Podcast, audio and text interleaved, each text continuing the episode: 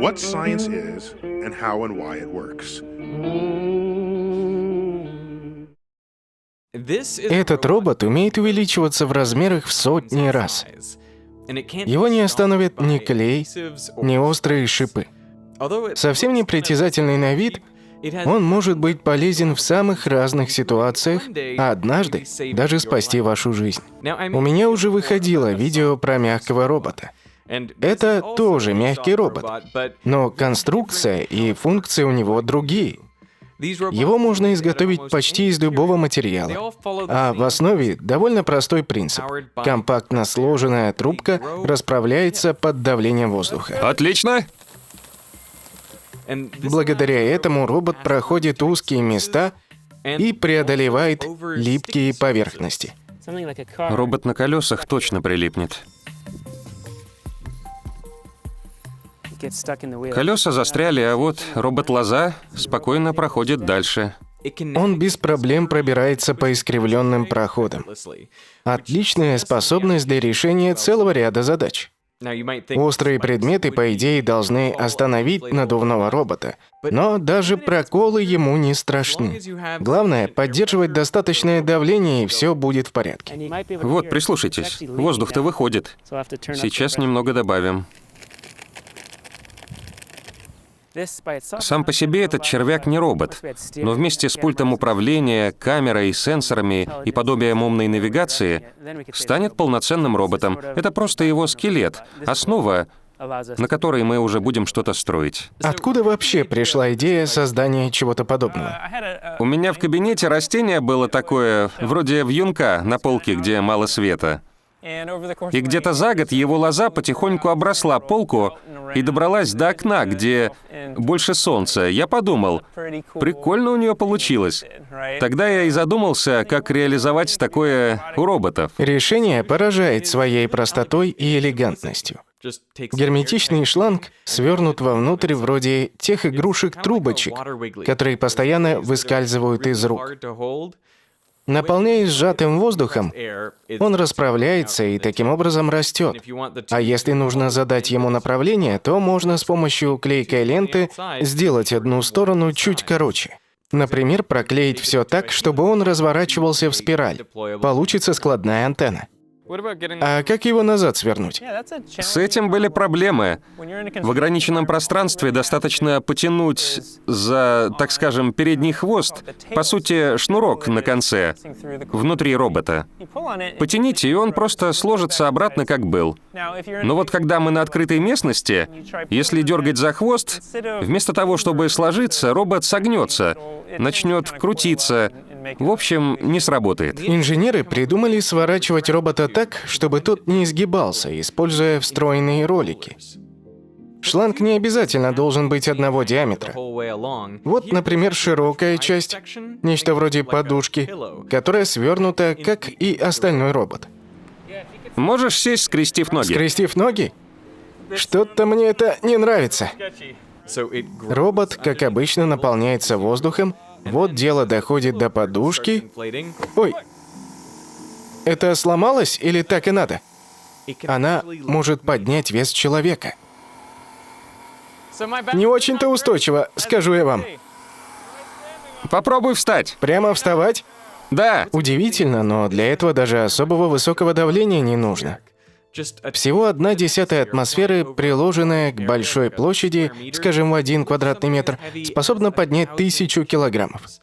При этом сам робот остается мягким. Это было круто. Парадоксальное свойство.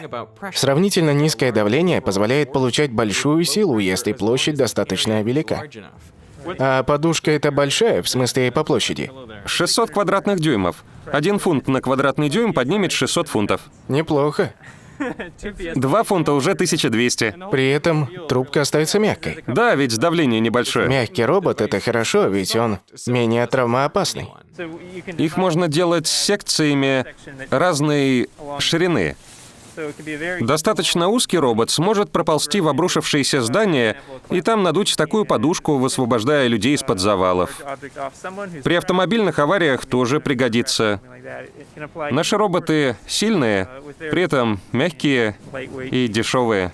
Такие роботы также могут использоваться в поисково-спасательных операциях, если на них прикрепить какие-нибудь сенсоры или камеру. Для них вообще почти нет преград. Можно запустить в труднодоступные места, скажем, под обломки здания, и они наверняка куда-нибудь заберутся. Преимущество в том, что они супер дешевые. Почти ничего не стоит. Можно снабдить их камерами и спокойно отправлять внутрь хоть по 100 штук. И пусть всего один найдет под завалом человека. Это будет успех. Но как закрепить камеру на конце робота, если тот постоянно удлиняется?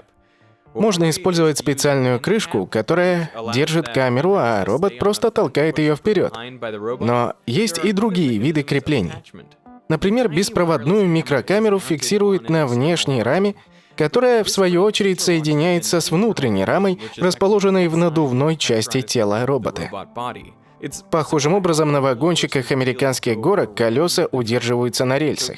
Так что камера не падает по мере того, как робот становится длиннее. Но интереснее всего то, как его заставляют двигаться в нужном направлении. Для этого ему изготовили искусственные мышцы. Принцип действия тут следующий. Наполняясь воздухом, эти трубочки раздуваются, становятся толще и при этом заметно короче. Сейчас этот материал мы почти не используем. Он достаточно мягкий, но плохо тянется. Вместо него мы берем шланги из нейлонового рипстопа с волокнами под 45 градусов. Получается у нас всего один слой герметичной ткани. Вот основное тело робота. К нему крепятся три пневматические мышцы. У каждой своя подпитка воздуха с отдельным управлением. По мере того, как робот раскладывается, мы его направляем, сокращая и расслабляя нужные мышцы. Работает примерно как наша рука. Если потянуть связку на внутренней стороне, рука сгибается, а если на внешней, то разгибается.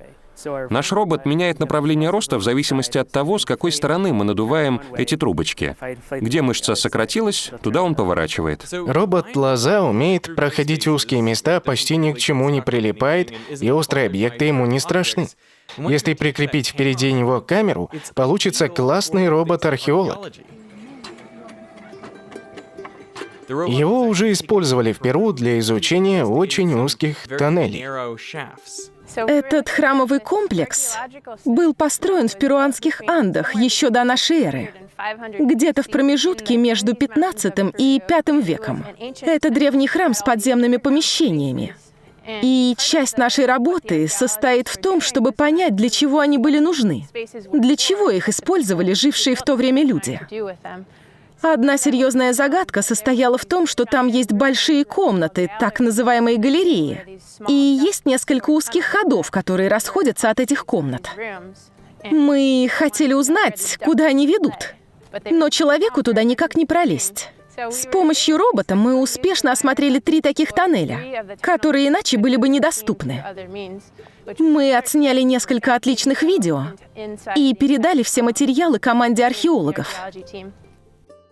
А вот еще одна область применения. Настолько очевидная, что даже странно, почему до этого не додумались раньше.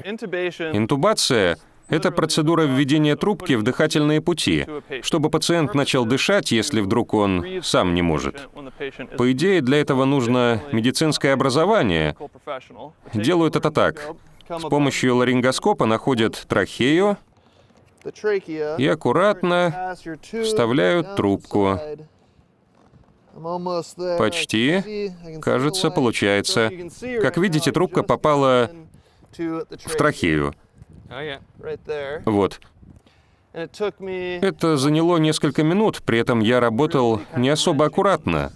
А когда человек не дышит, на счету Каждая секунда. При помощи миниатюрного робота лозы ученые хотят сделать интубацию быстрее и безопаснее.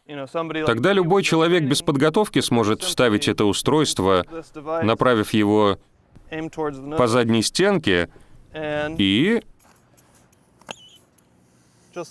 как видите, интубация прошла успешно. Все, что нужно, это надуть.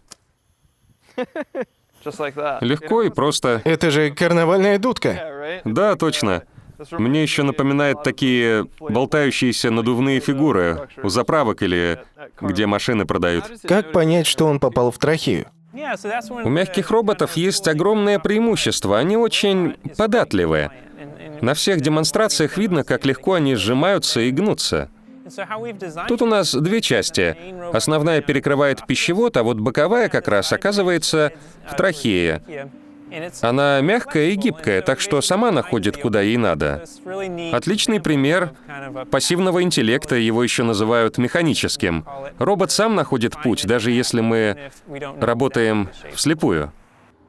А на людях уже проверяли? На живых людях нет, только в анатомическом зале. Мы показали, что робот подходит не только для аккуратных манекенов, но и для человеческой анатомии. Метод успешно работает. Еще такие роботы неплохо умеют закапываться в сыпучий грунт и землю. Если направить поток сжатого воздуха в песок, он начинает вести себя как жидкость, что позволяет роботу двигаться вперед, прорастая сквозь подобную среду. Представьте, что вы на пляже и пытаетесь воткнуть зонтик в песок. На самом деле это непросто. Я попробую вставить этот зонт в песок без помощи воздуха. Да, чувство, как будто его зажали тисками. Добавим воздух. О, да. Сразу стало легче. Ух ты. Круто. По сути, мы просто пускаем воздушную струю из головы робота, и это разряжает песок, уменьшая сопротивление, что позволяет роботу продвигаться вперед.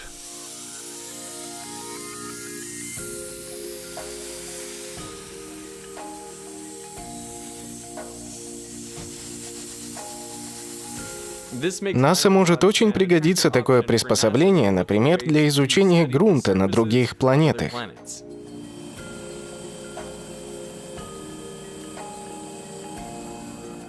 Не так давно на Марсе пробовали использовать робот Бур, но он застрял. А вы справились бы? Хороший вопрос. В аппарате миссии Insight есть термометр. Задумка была в том, чтобы пробить грунт и поместить туда этот датчик, который определял бы температуру Марса. Но возникла проблема. Грунт в том месте оказался не таким, как рассчитывали. Бур должен был работать примерно как отбойный молоток, двигаясь вверх-вниз. Но между ним и стенками скважины не хватило трения. Поэтому получилось так, что он просто прыгал на месте туда-сюда. Он застрял. Преимущество робота, подобного нашему, в том, что у него есть база, и от нее он уже просто идет вглубь. Нам, по сути, вообще не важно, какой будет контакт со средой вокруг. Больше всего в этих роботах меня радует то, что на создание столь элегантного решения ученых вдохновила природа. Устройство настолько простое, что вы сами можете его легко собрать. Я оставлю ссылку на инструкцию. Но из такой простой задумки возникло огромное разнообразие роботов, полезных во многих сферах, от археологии до спасательных операций, от интубации до изучения космоса. А какое применение нашли бы ему вы? Переведено и озвучено студией Верт Дайдер.